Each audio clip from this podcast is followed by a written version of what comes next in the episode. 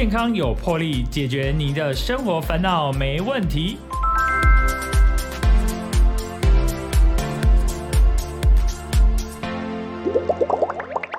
欢迎收听健康有魄力，我是主持人 Paul 哥。Paul 哥今天非常开心哦，邀请到一位非常应该这么说哦，我觉得这个观念非常的在我们的台湾算是非常崭新的观念的一种，呃，跟医疗也有相关，因为我们现在台湾已经迈入了这个超高龄的社会，大家有生嘛就必定有死，那其实面对死亡这件事情大家都会有很多的不舍，尤其是我们的亚洲人或是台湾人华人，其实对于这个呃，死有时候甚至是一个禁忌，嗯、甚至老人家会觉得说啊，你别讲啊，乱乱乱，所以就是有很多的禁忌。甚至我们知道，像呃华人社会，你就看到电梯或是饭店，你就看到它就没有四楼，对不对？就是很多的禁忌。但是我们今天非常开心邀请到我们的毕柳莺医师哦，他最近也出了他的第二本的《断食善终》的这本书，第二本了呢。呃，我想他这个是有个过程。我们请他来好好的跟我们聊一聊哈。我们先请我们的毕师跟我们的听众朋友打声招呼啊。主持人好，各位听众朋友大家好。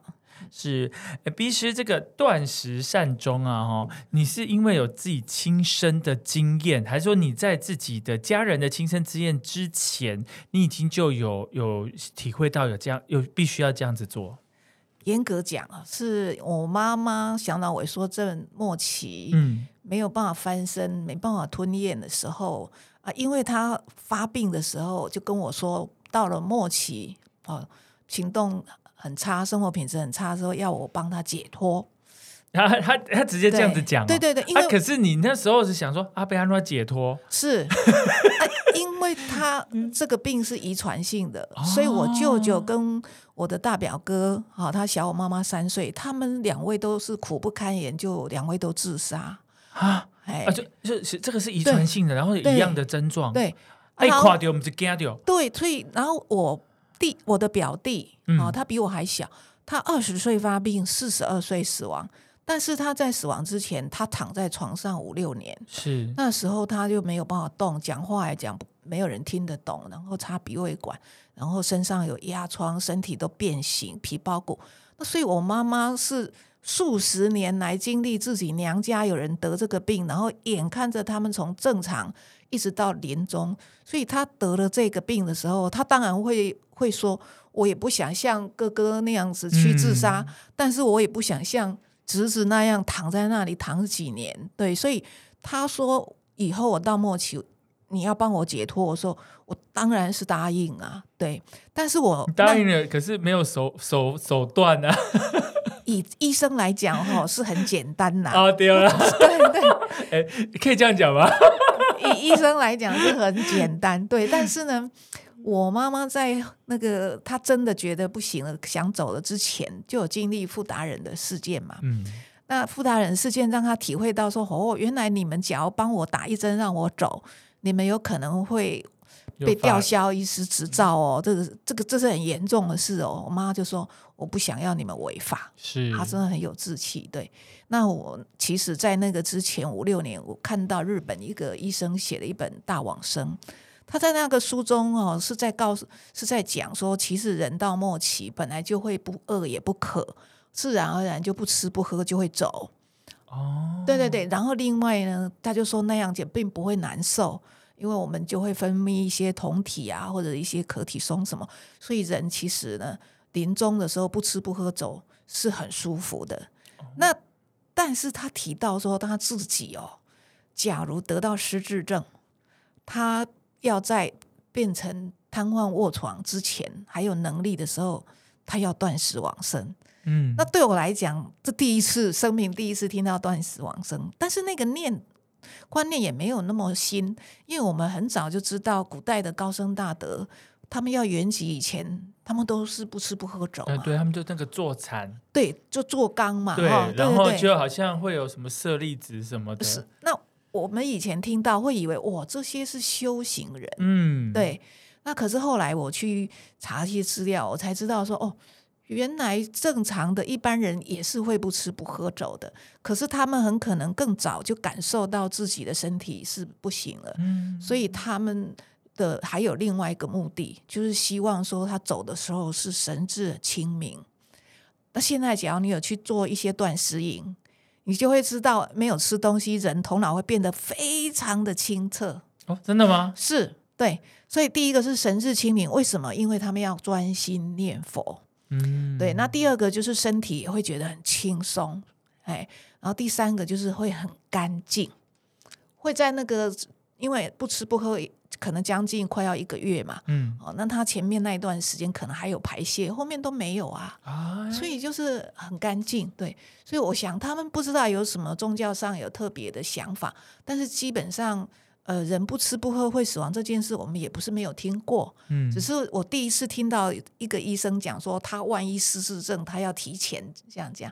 那后来我就呃，譬如傅达人事件的时候，我就跟我妈妈讲说，欸，其实傅达人先生哦，他只要不吃不喝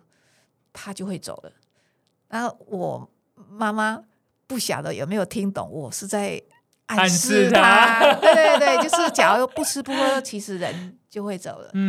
对。所以我就是给他心理建设，譬如我阿姨一百岁了，然后一天在就在念说为什么佛陀都还不来接我，我就问说阿姨的胃口好不好，大不大，他说他吃很多，欸，我说哇那就 很, 很难了，我说要是他胃口不好不要吃不要喝就会走了，嗯，所以我至少有两次是用这样让我妈妈知道不吃不喝就会走了，这个是很自然的事情，对。那等到他觉得说啊他活够了，哦，然后现在乐趣也没有了，然后什么都要人家帮忙弄，哦，晚上不会翻身，啊，不好意思吵醒看护，那度度时如年啊，对，对，很麻烦，啊，对。然后原来他手还可以操作，还可以做一点什么事，后来手也都不能动，啊，所以呢他就觉得说他够了，啊，他这个这一生责任已了了，哦，他就说他 要, 要走。那我就把那本书拿给他看，那他看了书以后，我隔两个礼拜再回去娘家，他就很严肃的找我来说，呃，我觉得这个方法很好，我可以做得到。嘿，那我其实是就是心里有准备，就是应该就是要用这个方法，所以他一讲完，我是立刻跟他说没有问题，我有问好安宁缓和科，最后呢这个过程我要怎么样照顾你，让你受最少的苦，然后你开始断食我就一直陪你陪你到最后，我会请假，嗯，哦，我妈一听我这样回复，哦，马上就这样松一大口气。那我的感受是，她是说那我就从此就没有烦恼了，我就可以快快乐乐的倒数过日子了，她这样讲，嗯，哦，那我才想到说原来哦，她一直在烦恼他一定是要走，可是到底要用什么方法走，啊，对，他还不知道。虽然我心里以前有暗示过他，他不见得 有,、嗯嗯、有抓到那个重点，是是是。那另外一个就是说他不知道他到现在并不是真的已经不行了，就只是生活品质很差，他要走到底儿女愿不愿意让他走，啊，因为他看新闻啊看什么也看到有很多人就是儿女就是不肯，好像平鑫涛的事件他也很关心啊，哦，他也会觉得啊，这样应该是不需要再插那个管子躺在那里了嘛，哦，所以他的价值观我们都都晓得，哎，但是他并不知道我们是真的都支持他，所以我这样马上就跟他说没有问题，我会怎么做怎么做的时候，他就很开心。对，嗯，可是毕竟你没有兄弟姐妹的，又需要讨论这个问题的部分吗？这是另外一个很重要的议题，嗯，因为现在很多人来寻求我帮忙的时候，有大概也有可能将近百分之三十哦，后来是没有办法进行，是就是因为家里会有某一个人心里就是过不了那个坎，他就觉得这样子是饿死啊，或者是说不忍心呃父母离开，他就要他只要他活着就好啦，嗯，哦，那我们家就是很特别，因为我爸爸本身对生死也看得很开，所以他八十几岁就讲说我万一身体不舒服你们不要帮我送医，是，啊，他后来就到九十二岁的时候他半夜说不舒服，我们就真的没有送医，然后早上我们赶快，我妈妈才告诉我们，然后我们从台中要出发，才刚开始还没有走上高速公路我爸就已经离开了，是，所以他就是那我就会觉得还好，也没什么病痛哎、欸，就是一个晚上、哦欸、他就是觉得他自己知道，他就说他大限已到、嗯、他应该就是很累、嗯、很累，然后就觉得他应该是要走。所以我爸爸是很幸福，他连后面的那个不吃不喝的阶段都没有经历、啊、好像睡一个晚上，他前一天晚上还自己吃的、嗯、然后半夜不舒服，然后早上就走了。其实这样子算是很就是很我妈超羡慕的哎哎，毕氏哎，这样讲起来很像云淡风轻哦。可是其实因为你你都是第一手，因为你呃之前因为可能妈妈你有你有出呃就是亲亲手呃就是说整个走的这个过程，我爸爸先走的，对，然后妈妈这个过程，然后你又出了这个书之后，好像很多的这个有遇到一样相同的困难类似的都有主动，有很多就会主动来找你这样子。对对，没有错。那还我再讲一个事情、嗯、就是说我妈妈一直觉得我爸爸这样子是最好命的、欸、真的是、欸、我也感觉这是最好命的，然后、欸、没什么、欸、很快的一晚上就下来去了，就所谓的善、呃、这是善终、欸、寿终正寝啦，对不对、欸嗯、那结果呢，后来我妈妈这样子，我一直求佛菩萨，都是希望我妈妈可以半夜中睡梦中。你妈妈一点做心神，你你爸爸讲哦，那家伙。可是后来呢，就是时间到了，她还是还没有走，嗯、那我们就只好陪她做断食。那那一定是有一点辛苦嘛，啊，你要忍耐不吃不喝，对。可是那个过程哈、哦，我们就是那二十一天里面，我们都大家都有空就来。哦、那我们三兄弟都在台北、嗯、所以三姐弟啦、哦、那每天都在家，我儿子住在台北也每天来、嗯、然后我儿子就采访他，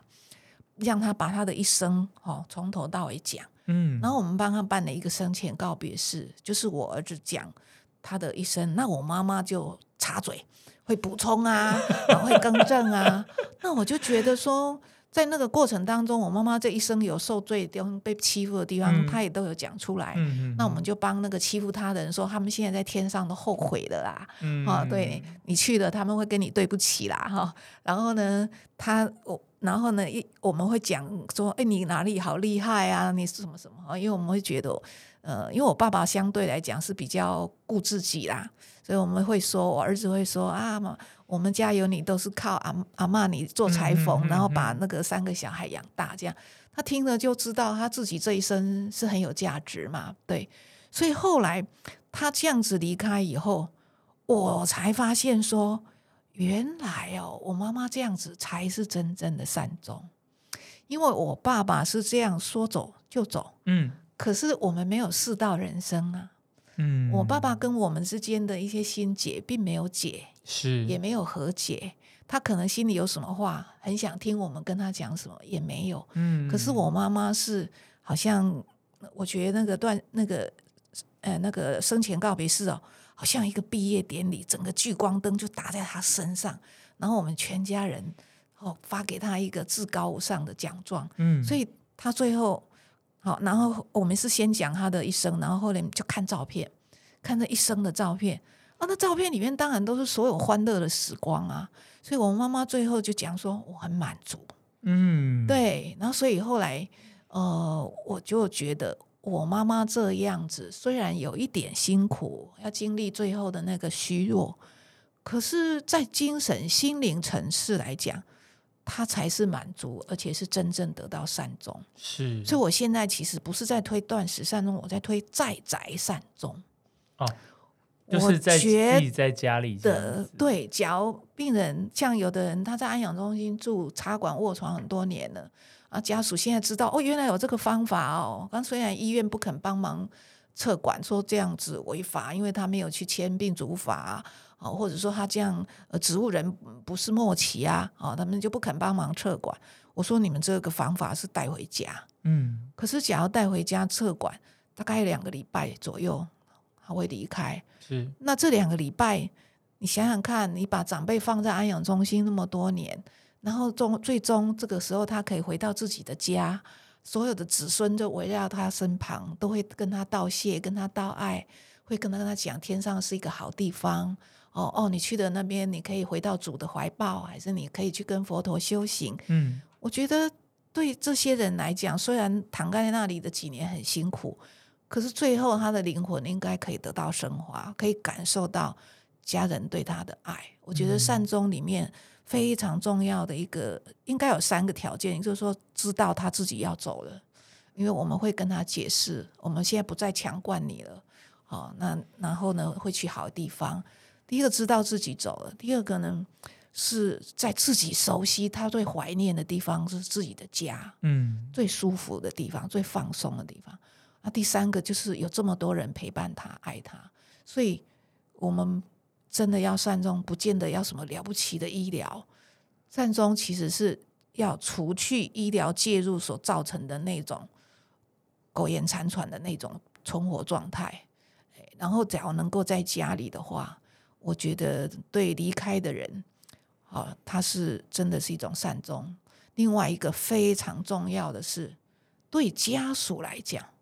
因为他最后有陪伴他这一程，第一个好处是他没有愧疚、嗯、他没有遗憾，他觉得最后一程我们有好好的陪伴长辈了。第二个，我们大部分人没有看过人死亡，因为自从医疗发达有健保以后，大部分人都在医院里面死亡，是，所以呢你没有看过死亡是什么样子。可是其实所有的死亡，每一个人都是会跟我说爸爸安详的走了、嗯、妈妈也是安详的走了，所以他们必须经历过这种死亡的这个教育。那将来譬如说他送走某一个长辈，他就不会害怕下面另外一个长辈说拒插鼻胃管的时候他该怎么办呢、嗯、他就也会处理的。那他的晚辈经历过几个长辈这样子离开，他以后会不会说你一定要去医院死，我们不敢让你在家里死，对不对？所以这个就可以代代相传。是，那这个你们会觉得这个是好新的观念，其实这不是新的观念，这是旧的传统。因为在我们讲一个四十年五十年以前，台湾有那么多医院吗？没有、啊、台湾没有健保、嗯、大家没有钱，只要重病医不好根本没有钱，都是带回家。所以在四五十年前，台湾所有百分之九十的人都是在家里走的。那时候的人教育程度有我们现在高吗？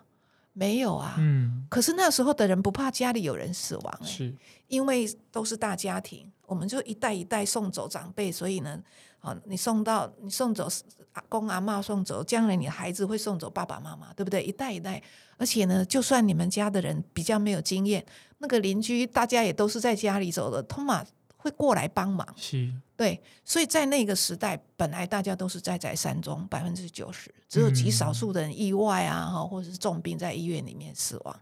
可是短短四五十年，我们这个传统不见了，然后我们整体的国民失去了面对死亡的那种能力。我们现在有个时髦的名称叫做死亡势能，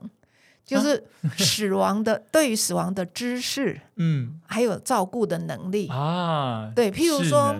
譬如说老人家越睡越多，不吃不喝。古时候的长辈知道、欸，哎，知道他就是时间到啊，伊要回去啊、嗯。对，那他们就会哦，衣服可能宽厚啊，哈，然后呢，什么样准备好，把他身体弄干净啊。对，然后呢，吃吃不下就不吃，他就慢慢就走了。可是我们现在哦，老百姓没有这个观念。我九十几岁的爸爸怎么一直睡得越来越多啊？怎么吃的那么少？就很着急啊！说怎么喂一餐喂那么久，一碗还是没有吃完啊？因为他就吃不下嘛。是，所以你喂那么久，他当然吃不完。那结果就发现不行哎、欸，这样会营养不良，就送到安养中心，因为自己不会喂。然后安养中心说这这我们没有时间这样喂，就给他插鼻胃管。结果就多活好几年，可是是躺在床上。那甚至更过分的是说，这样的状况的时候送到医院去，医院的医生也没有时间去好好的去跟你了解这是什么情况，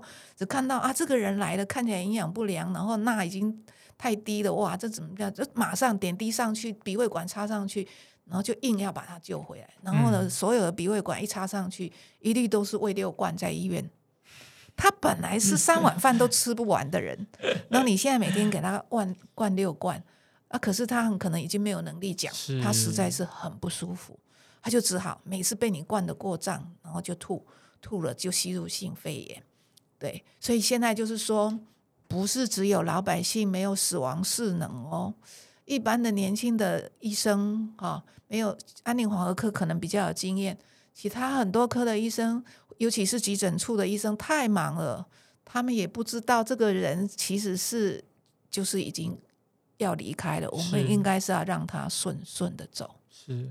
不应该说像就是有的就是你就插了插管，然后就是 硬,、嗯、硬要灌多少多少多少，哎、啊，你就吃不下去，你应该给灌。对，所以很可怜，他们是被撑死的，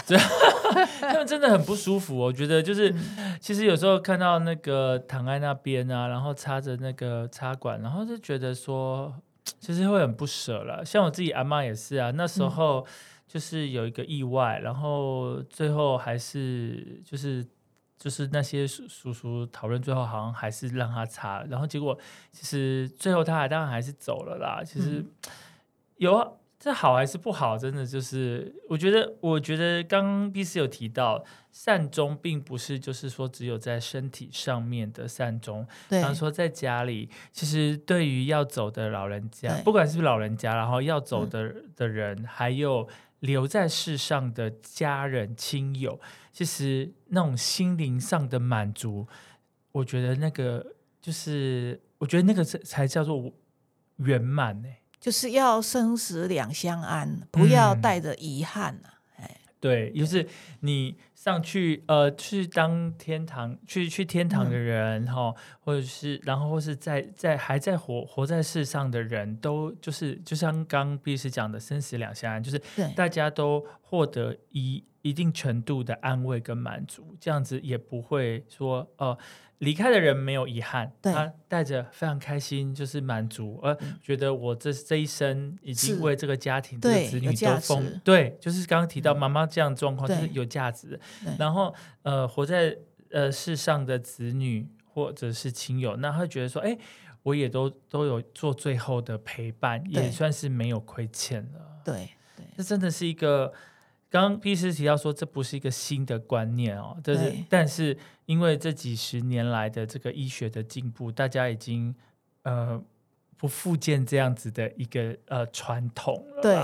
那我觉得这个、嗯这这个部分，我觉得，当然，我刚刚前面讲说一个新的观念，我觉得对我而言是新的观念。嗯、可是、啊、因为毕竟隔了几十年嘛、啊，那毕师这样子让我醍醐灌顶，觉得说啊，对，我们要重拾这种啊、呃，应该是说比较完整好的一种传统，比较自然的善终，对对 对, 对，不要有医疗介入的那种痛苦。对，对，而且让这个死者跟在世的人都可以获得一定程度的安慰跟满足。对 对, 对，我们今天非常开心哦。我们的节目邀请到的是我们毕柳莺医师哦，他目前在推广的是这个断食善终的部分，他聊了非常多，从他自己亲身第一手从妈妈的部分、哦、到接触了很多第一手、呃、因为这样来找寻他寻求协助的一些朋友们，然后呃，经过应该是第诶上次那一本是二零二零年出的嘛，二一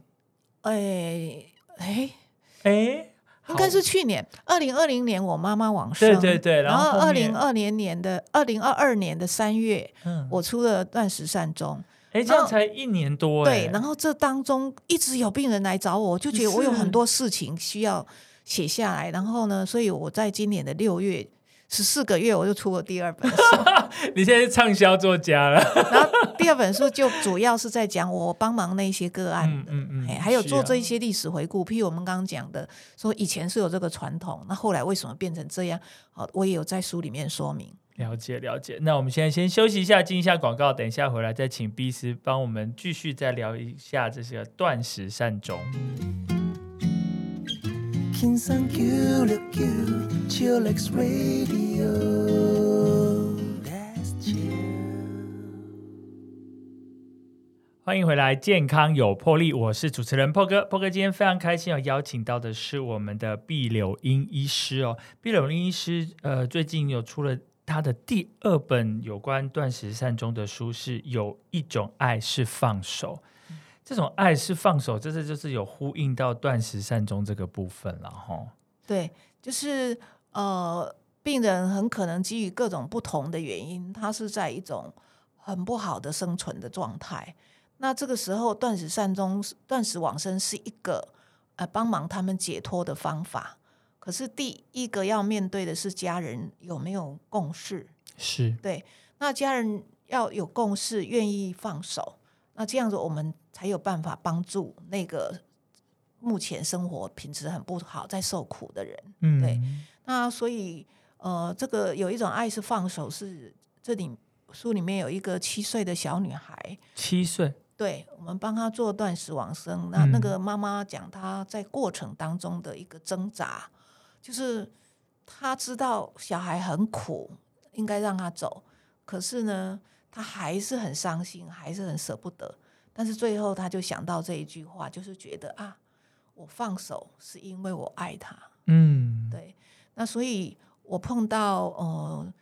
也会碰到有时候是家属舍不得不愿意放手，那通常有人来找我都是一定家人有人看出来让他继续受苦是很残忍的，是，但是他会有一些家属不一定想得通，那这个时候我大概就会这样跟他们讲，我就说第一个就是你可不可以站在躺在那里的人的立场想，假如你是站在那个人的立场，你愿意这样吗？我会希望你的未来是什么、哦、这个就是我希望他用这样子的角度去跟那个呃，不舍不得不放手的人讨论，对。那第二个我会提醒他说，谁最容易放手？照顾最多的人愿意放手，嗯，不放手的都是天边孝子。哎、欸，有的说你住在国外，啊就说，哎、欸，这不通，这不通这样啊，对，有这种 对, 对不对？因为他心目中觉得那个人我，我我上次看没有那么差、啊嗯哦，或者是说他觉得。他需要爸爸还活着，妈妈还活着啊，对，所以天边孝子为什么会会这样子？因为他不知道他的那个长辈现在有多辛苦，所以我第二个建议就是说啊，那你们轮流嘛，请那个天边孝子代为照顾一个月嘛，大家轮流照顾一个月。我相信他不用一个月，他顾三天。他就知道躺在那里的人有多苦，是，要不然他天边孝子平常、哦、一个月两个月才回来一次，回来喝个茶、哦、看两眼二十分钟他就离开了，他怎么会知道那个躺在那里的人每天偷禅几次有多苦，每天翻身拍痰，每天要预防褥疮，每天喂食的时候哀哀叫，动不动就吐，所以第二个就是要让他自己照顾，对、啊、另外一个就是你要想你让他在这里受苦不是真正的爱、嗯、你让他能够离开才是一才是爱、哎、所以我大概会请他们从这三个角度来去跟其他的家属沟通，但是我我还是会说你不要一开始就觉得他们这样很不对啊，很怎么样，我说事缓则圆啊，你越是很强烈的呃。哎争执说他这样不对，他越不容易，他越要 defense， 他越要跟你对抗，是就是好，没错，对，所以我都是说啊，就是这样好言啊，这样沟通、嗯。不过不是这样子沟通就一定后来都能够处理，尤其是嗯年纪比较大，好，譬如说有一个孙女，她是阿嬷带大的，嗯，那阿嬷带大的，阿嬷已经就。逐渐就不太能吃了，那每天就昏昏睡睡的，那他们就他昏睡的时候把他挖起来吃，他也不好好的吃、哦、那那就改由其他的大伯二伯姑姑他们来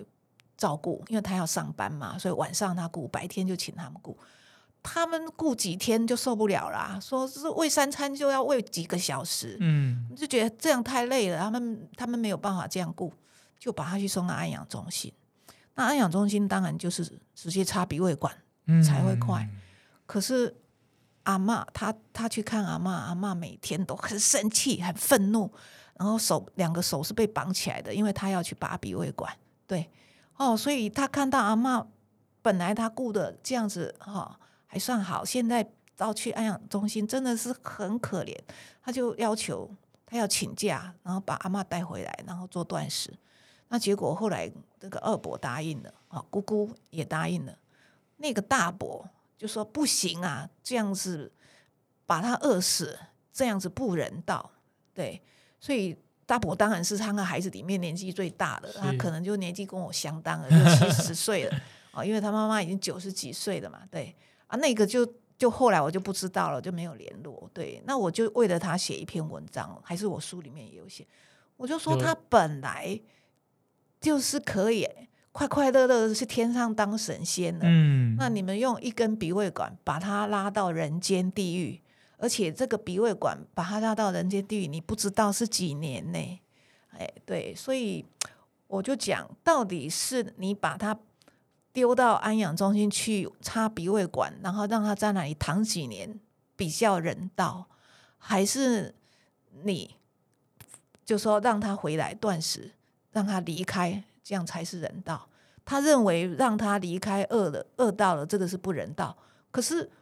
或者他认为这样才是伦理，可是我觉得你把妈妈放在安养中心插着鼻胃管躺在那里，我觉得你这样才是不孝啊。嗯，对啊，所以心中各有一把尺，他以为要让他活着才对，可是我觉得不是啊、哎、所以假如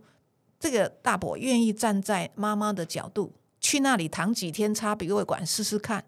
他应该知道妈妈不想躺在那里，是妈妈应该是想要去天上、嗯、因为非常痛苦，对，嗯，所以其实就是会有遇到说家属的意见不合的情况。那可是像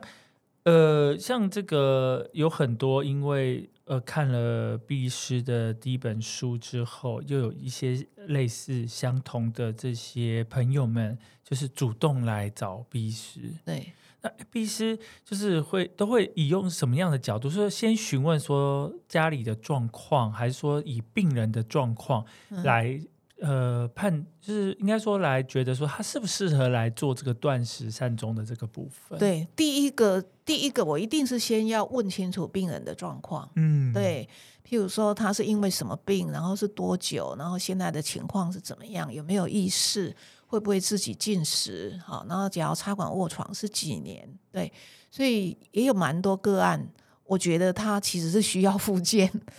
就是。他才刚受伤嘛，哦，所以其实 他, 对对对他就是复健可能就会好了，对，就是他其实是稍微是可以走的啊，是、哦、可是他觉得这样很苦，他就不想活，对，那我就觉得他现在是因为插鼻胃管不舒服，因为插尿管不舒服、嗯、去做复健，这两个管子是有可能可以拔掉的啊，是是是、哎、所以像这样的个案我会告诉他他需要是什么。那也有一些譬如说是癌末的病人，他就是没有得到很好的那个末期的照顾，所以我转介给那个居家护理所，哦，他们给他好的那个呃止痛的那个以后，哦，本来跟我说死亡是我唯一的路对，唯一的出路，结果那个他去帮他弄舒服以后、嗯、他第三天我就看他在脸书留言说，哇，我今天、啊、早上起来坐在那里一面喝咖啡一面吃什么，我心情好很好对，他就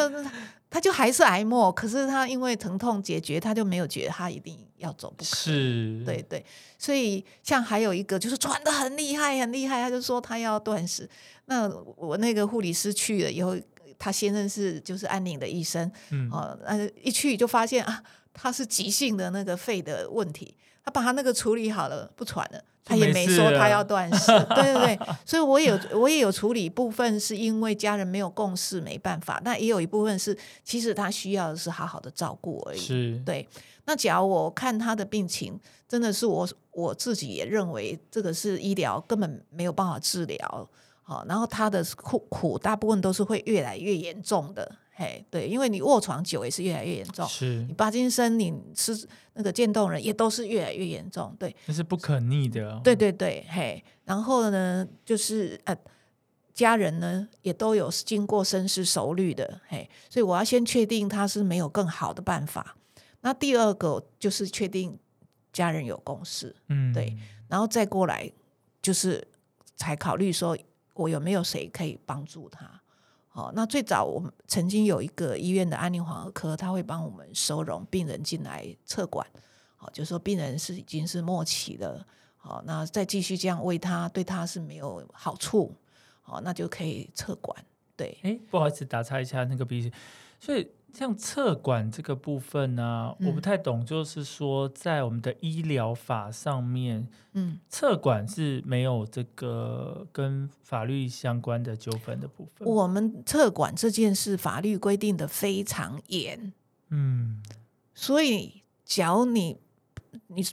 拒绝，医医院会说你拒拒绝，那你是要把病人饿死，那你自己带回家。所以在医院里面他们不肯病人不会吃而没有插管，是，可是带回家的话呢，那病人就要自己处理，对，但是大部分的家属害怕，对，嘿，好，所以那为什么我们的测管会 会, 会这么难，就是因为我们有两个善终法，一个是安宁缓和条例，一个是病人自主法。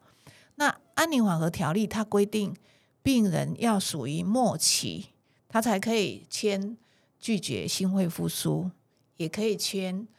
呃撤除维生系统。嗯，那末期的定义是指病人半年内死亡为不可避免。这句话很毒，这个半年内死亡为不可避免，严格讲它很模糊，可是它也很毒。我怎么会知道这个病人半年内死一定？对啊，我的问题就是对啊，对，我怎么知道他半年内一定 会, 会怎样呢？所以没有人敢说病人是末期、啊、就算我刚刚讲的那一些病人完全没有意识，完全没有动作的插管躺在那里，那个医生会说他还是有可能，因为王晓明不躺四十七年吗、嗯、对不对？他会说我怎么知道他插管还可以躺几年，所以他就说那他不是末期。所以我心目中我觉得要是我是安宁缓和科的医生，或是，可是他还有一个很难的地方，他需要两个医生同赞成，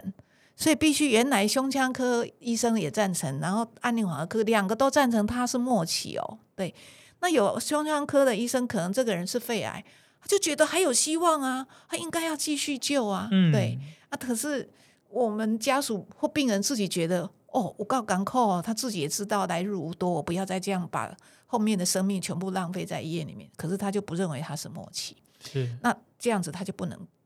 不能做断食往生，是在医院里面不会帮忙，对，你自己回家不吃不喝那当然是你的事，嗯嗯嗯，因为你有自主自主意愿。所以现在就是末期是可以测管的，但是是非常困难，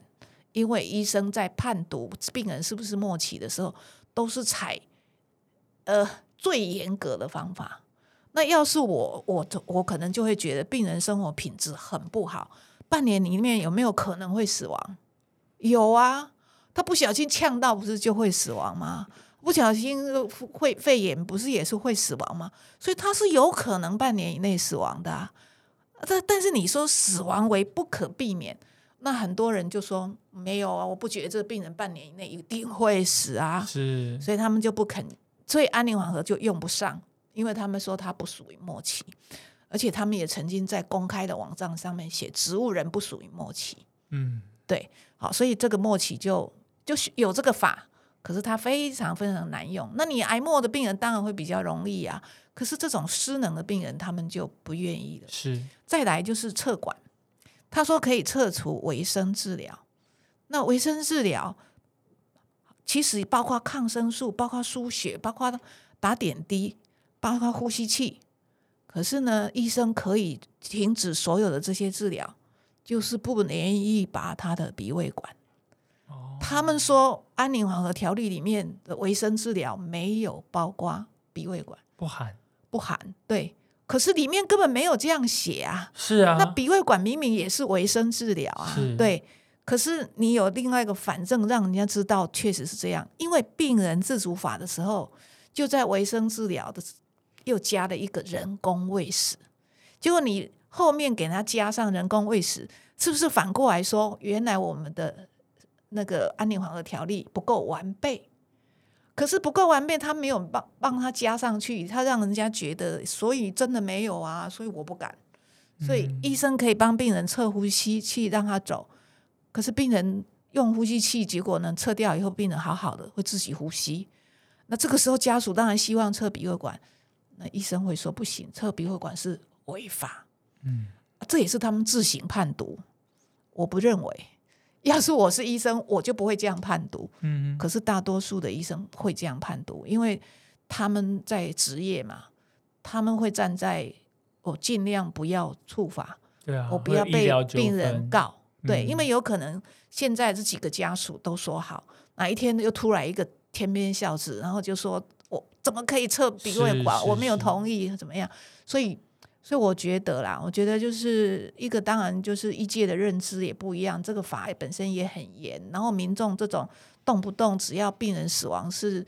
在他的意料之外就告医生的这几十年来形成的社会风气、嗯、也让医生变成没有办法真的，我们在行医是要讲以病人为中心，对不对？我们做什么事情都是以病人最大利益来考量，可是现在变成是我们以我有没有违法为最大考量、嗯、那这样子善终就困境重重啊，是真的。对，可是还是有这个就是病患或是真的就是有几类人他是真的有需要，就是呃来使用这个断食善终法，会让他走的比较呃轻松。虽然是说刚刚其实毕医师有提到说可能有时候因为可能没有吃喝，可能他有一段时间会比较辛苦一点，但是比方说、嗯就像有提到比方说就是像妈妈这样的例子、嗯、或是长期卧床的部分啊、嗯、或是渐冻人怕帕金森症这样子，它都是一些不可逆的，所以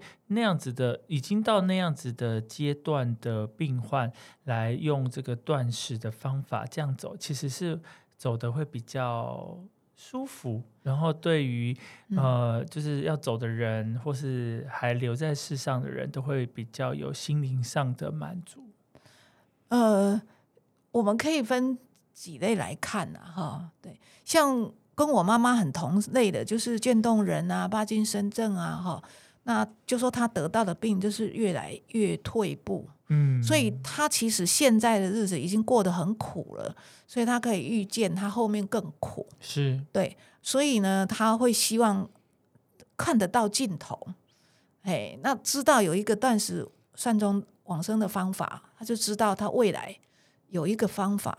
是可以他真的受不了的时候他可以用这个方法，嗯，对，那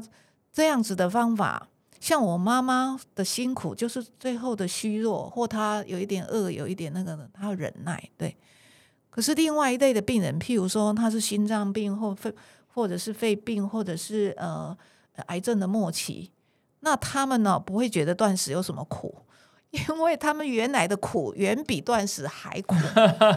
因为他原来的癌症的那种苦超苦的、哎、那个痛或是那个土，对，而且呢他们本来病情病情很严重很苦的时候他很想走，是，可是安宁有的时候给的方法仍然无法除去他的痛苦，所以我有一个病人他是乳癌、哦、那他就已经痛得不得了，然后很痛苦，那每天都睡不着，他的女儿看到这个方法跟他讲，然后后来商量好说好妈妈那我们答应你就是你就是断食往生好了，结果呢他妈妈知道了以后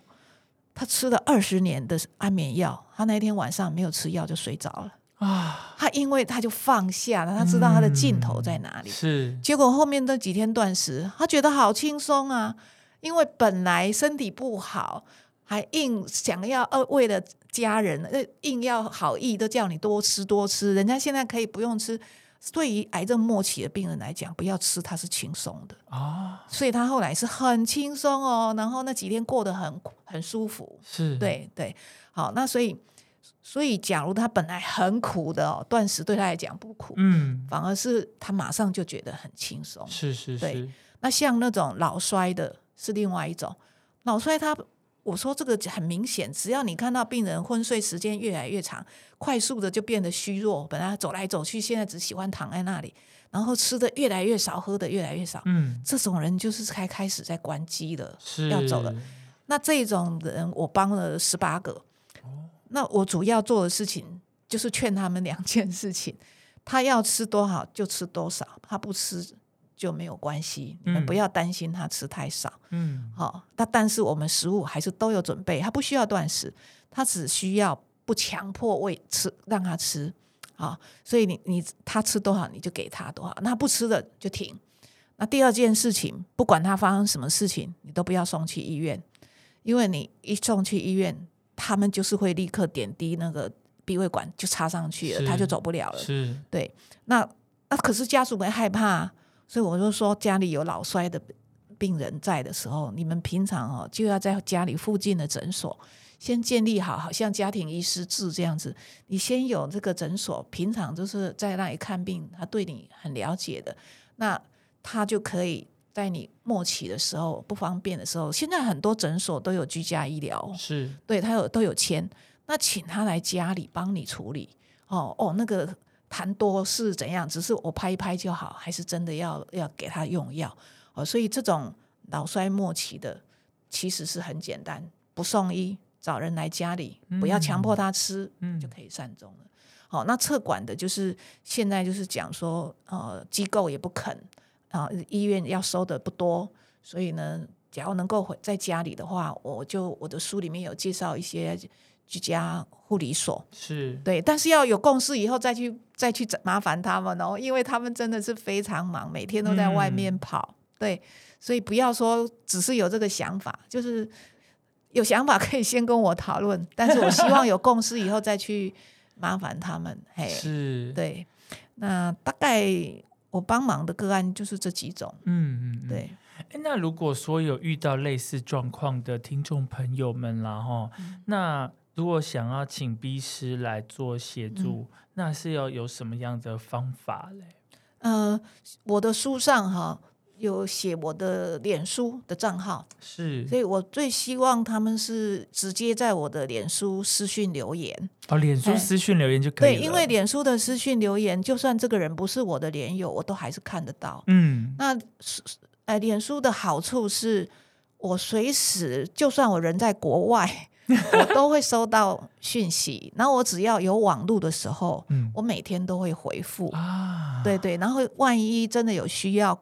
用通话，我们这个 Messenger 可以打电话。我在美，我上次去日本旅行的时候、嗯、我还在那边跟这里的家属通电话，天哪、哎、指导他们，对，所以呃，脸书是不方便啊。那 email 的话就是 email 只能写嘛，没有办法讲，是是是，哎， 对, 对，因为脸书如果说用文字沟通到一个程度，可能有时候比较紧急或是有些状况是需要用通话来解释的，而且他们会传病人的录影带给我看啊，或者是照片，他说哎，爸爸现在这个样子，他是不是快要走了？我说啊，嘴巴都张开开的，眼睛都已经眼神都已经散涣了、嗯、我说快了哦、哎、对，然后他就说他那天晚上好好跟他聊天，聊着聊着他爸就走了。哎，这也是一种善终。哎、啊，当然是善终啊、哎、他就觉得哇，爸爸其实断食过程没有什么辛苦啊，是是是，对，然后最后是是就是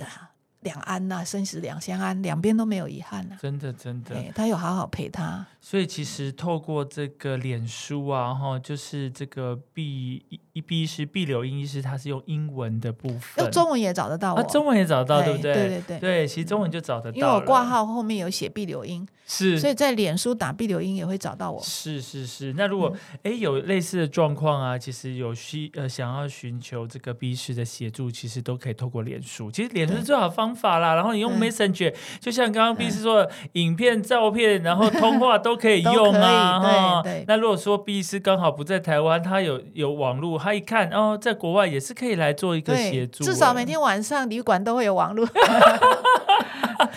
只是这样子，你会影响你睡觉的时间这样子。呃、哦，不会，我我等到睡觉的时候我就把声音关掉。是是是是是，其实我觉得。呃，我觉得我我很我很欣赏这个 B 师的这种方式哈，然后愿意把自己的，我觉得是你这本书第二本书是有一种爱是放手，我反而觉得说，呃 ，B 师的这种爱啊，嗯、呃，是协助大家来做一种放手，然后让大家的爱可以一直跟你的呃要要走的亲人做一个永久的连接，对。其实就是没有遗憾，因为你最后的一呃人生的最后一段旅程，你是陪伴他的。就像 我, 我妈妈，我们陪伴她二十一天，你想想看，平常你有什么机会，你会二十一天都陪着你自己的父母？那像我儿子也有来，哪一个人可以二十一天陪着他的阿公阿嬷？对，所以呢呃，很多人他们都有觉得说哦，我有一个纪录片啊，就是你打断食善终纪录片就会看到一个马爷爷家在家里断食善终，那个姐姐讲蛮多话的，她就会觉得说其实很多家人都因为这段时间的陪伴呢、哦，更认识这位往生的长辈。他孙子说我本来觉得阿公只是个老人，可是现在我知道阿公也年轻过，阿公这一辈子做了非常多的有意义的事情，所以他们是更尊重更尊敬这个阿公。然后这阿公这二十一天他虽然不会讲话，其实他知道，他都知道，感受到他们一直在陪伴他、嗯、对，所以我觉得这二十一天的陪伴是会让人更亲密，一个是家人之间变成更团结的一起，然后所以他们有说亲人之间的关系变得更紧密了，然后也跟这个要离去的人有更深的连结，所以不会像我妈妈走了我不会觉得她走了、哎、我, 我, 我会想念她，然后我会觉得我现在很多很多事情好像都是我妈在帮我暗中安排对对对，所以我觉得我跟她的连结更深、嗯、比以前她还活着的时候还要更深。是，我觉得毕师这这样子的，我觉得是一种义举啊，我觉得这是一种呃，让这个善的循环，然后这个爱哈、哦、继续的一直循环下去，这是一个呃，我觉得是一个很正面的一个行为啦哦。呃，我希望有呃，就是大家。我觉得有需求的人啊，也、呃、同认同这样做法的人，其实就可以慢慢来这样子做。就像呃，毕师呃上段节目其实有提到说，因为这样子的关系，哎，大家就是呃有有提呃见证过死亡，那你因为这死亡，然后你可能有不同的代、不同世代、不同的呃家属，其实就会就这个就会传下去，这种就是一种善的循环，不一定说一定要在呃病床里面做折磨啦，然后插管了、嗯、其实大家都其实大家心里想也知道谁喜欢嘛、嗯、如果自己是有没有人喜欢，但是就是有一种放不下、嗯、啊可是你要怎么样 就, 就让大家觉得说有另外一种方法是让呃病患是最轻比较轻松的走，其实这样才是对他们最大的爱。对对，今天非常感谢毕师哦，百忙之中哦，这个还抽空来呃上我们的节目，让我们的听众朋友了解到这个断食善终这个部分，真的是这个放手就是一种爱，然后让这种爱继续有善的循环下去。是，是谢谢毕师，谢谢谢谢。谢谢King San Q Chillax Radio